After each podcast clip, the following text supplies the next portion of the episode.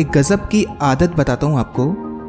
Warren Buffett अपने दिन के फाइव टू सिक्स आवर्स केवल रीडिंग में देते हैं। लाइक बुक्स या फिर कारपोरेट रिपोर्ट्स बिल गेट्स हर साल लगभग पचास किताबें पढ़ते हैं। मार्क जगरबर्ग हर दो हफ़्ते में लगभग एक किताब तो पढ़ते ही पढ़ते हैं।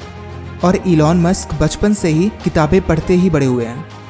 और उनके भाई के अकॉर्डिंग उन्होंने किताबों से ही रॉकेट इंजीनियरिंग और रॉकेट डिज़ाइन को सीखा है।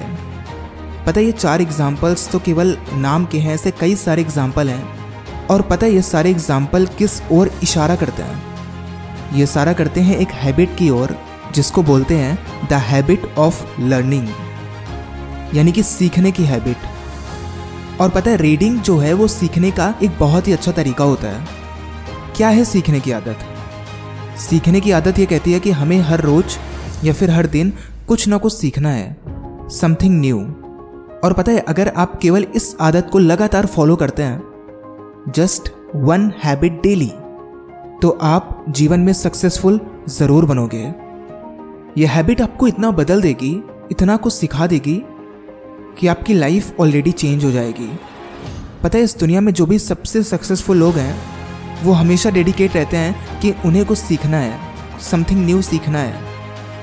और अगर आपको भी सक्सेसफुल बनना है तो आपको इस हैबिट को ग्रैब करना होगा, इस हैबिट को अपने अंदर लाना होगा।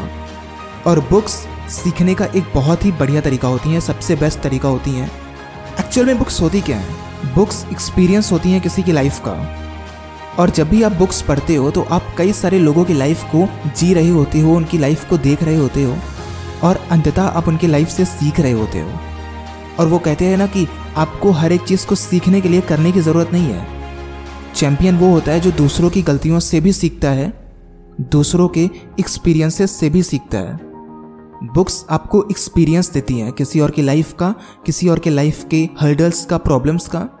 तो ये इंपॉर्टेंट नहीं है कि आपके लाइफ में वो प्रॉब्लम आए, तभी आपके अंदर वो लेशन आएगा। आप फील कर सकते हो, आप उसे सीख सकते हो किसी और की लाइफ को देख कर या समझ कर तो अगर आपको इस हैबिट को अपने अंदर लाना है तो तीन सिंपल स्टेप्स हैं, और उसके बाद आपके अंदर भी यह हैबिट आएगी the habit of learning number one think what you really want to know सबसे पहले यह सोचो कि आपको एक्चुअल में जानना क्या है, सीखना क्या है।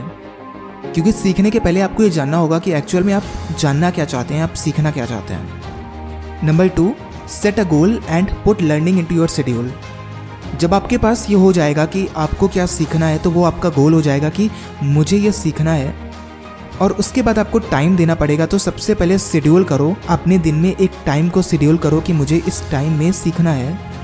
And number three collect the resources अगर उस लर्निंग के लिए आपके पास बुक्स अवेलेबल हैं, उस जेनर में, उस मूड में बुक्स अवेलेबल हैं, या कोई और चीज़ें हैं उनको कलेक्ट करो और सीखना शुरू करो। क्योंकि जैसे ही आप ये तीनों चीज़ें करोगे, आप किसी भी हैबिट को सीख सकते हो। And once you start learning you will start growing सीखना शुरू कर दिए तो बढ़ना शुरू कर दोगे। याद रखिएगा and till then be unstoppable